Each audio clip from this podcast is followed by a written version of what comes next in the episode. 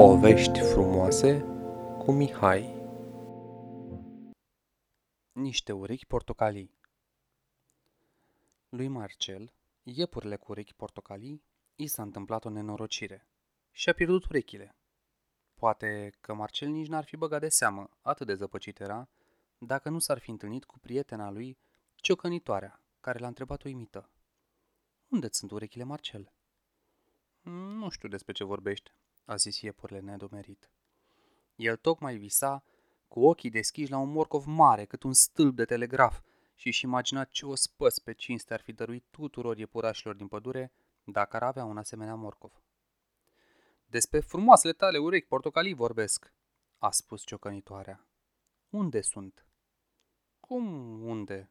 a bombănit Marcel, supărat că fusese smuls din gândurile lui atât de plăcute. Sunt la locul lor. Hmm, nu văd eu bine?" s-a întrebat ciocănitoarea și și-a scos ochelarii din poșetă. Nu știu unde aș putea găsi un morcov cam cât un stâlp de telegraf?" s-a interesat Marcel. Nu știu," a răspuns ciocănitoarea privindu-l atentă prin sticla ochelarilor, însă n-ai urechi. Nu am înșelat. Ce întâmplare extraordinară! Uită-te și tu, l-a îndemnat ea, scoțând din poșetă o oglinjoară rotundă. Cred, cred că ai dreptate, am murmurit iepurele care nu-și zăreau urechile în oglindă. Oare ce-i fi făcut cu ele? Poate le-ai pierdut? Bine, bine, dar unde le-am pierdut? A zis Marcel îngrijorat de binelea. Ori poate le-ai dat cuiva împrumut. Ei, asta e, a exclamat necăji Marcel. Cum o să le dau împrumut? Atunci înseamnă că s-a comis un furt. Un furt? Să știi că ai dreptate, a încuvințat Marcel. Cineva mi-a furat urechile. Și ce frumoase erau, a oftat ceconitoarea.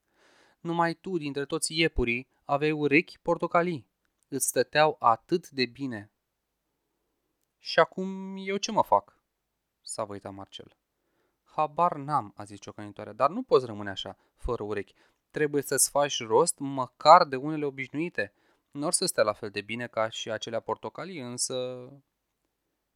Chiar atunci a trecut pe lângă ei grăbită foarte veverița, care îi salută zgomotos.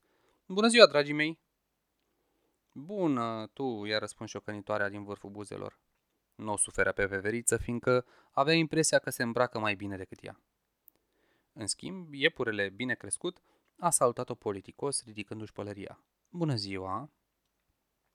Ce urechi frumoase ai, Marcele!" a strigat veverița îndepărtându-se. De ce le ascunzi sub pălărie?" Sub pălărie?" a șoptit uluit Marcel. Sigur că da, s-a bucurat el. Am uitat că mi-am pus spălăria. Voiam să fiu elegant. Ce bine că nu le-am pierdut.